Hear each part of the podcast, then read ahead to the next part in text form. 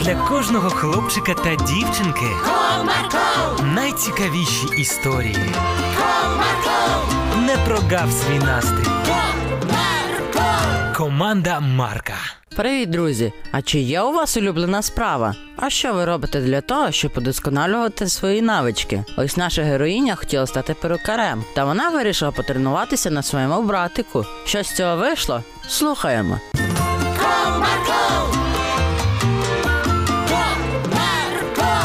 Одного чудового дня мама Сашки та Оленки збиралася на роботу, а дітки залишилися вдома. Мамо, мамо, я хочу бути перекарем. Ого, а чому саме ця професія? Ну не знаю. Мені здається, що це класно, коли ти можеш робити різні зачіски, а особливо стригти людей. Так, цікаво, але в кожній професії є і складні моменти. Це ж нелегко. Та я розумію, але я буду вчитися в цій справі. Це тепер буде моє хобі. Обговорювала мама з донькою цікаву професію. Матусю, але ж мені тепер потрібно тренуватися. І кого я можу постригти? Ой, доню, навіть не знаю. Мені здається, що для початку тобі потрібно потренуватись на своїх ляльках. Це, звісно, гарна ідея. Бажання це добре, але спочатку потренуйся все ж таки на ляльках. А мені вже час йти. Бувай. Бувай, матусю. Ой, що ж робити? Треба тренуватися. Промовила дівчинка та пішла в свою кімнату за ляльками.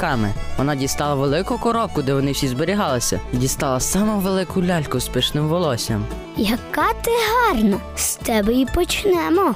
Ага, спочатку треба б тобі підрізати волосся. Нехай буде коротша довжина.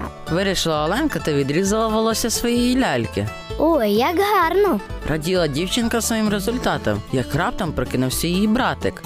Оленко, ти вдома? Так, я тут в сусідній кімнаті. А що ти тут робиш? Я вирішила стати перекарем, і мені потрібно тренуватися. Тому я вирішила зробити це на ляльках. О, чудово! Слухай, а хочу тобі зроблю нову зачіску. Ну не знаю, а ти вмієш?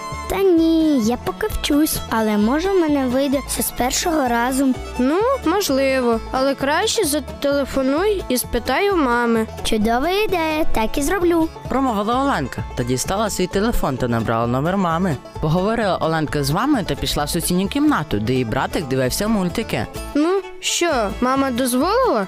Та ні, мама каже, що я ще не навчилася, тому можу зіпсувати твою зачіску перед завтрашнім виступом. Ну так, мама права. Але будь ласочка, та я спробую. Та ні, мама ж не дозволила, тому краще не треба. Я буду намагатися зробити все, що в моїх силах. Ну добре, давай. Після цього дівчинка побігла за ножицями, потім повернулася в кімнату та розпочала свою перукарську справу. Так, це сюди, це ось так, а тепер ось це. Ще декілька штрихів і буде готово. Це так цікаво, що ж з цього вийде. Очікував результату хлопець. За декілька хвилин Оленка закінчила зачіскою. Потім вона подивилась на братика і заплакала. Ой, що ж я наробила? Що таке? Ось, тримай, подивись. Ого, да, це не дуже гарно. Промовив хлопець, побачивши свої прядки різних довжин. Це жахливо. Та ти не хвилюйся, все буде добре. Я все зіпсувала. Як ти тепер підеш на концерт? І як ти взагалі з такою ж зачіскою будеш виступати? В цей час відкрилися двері та прийшла мама з роботи. Дітки, що сталося?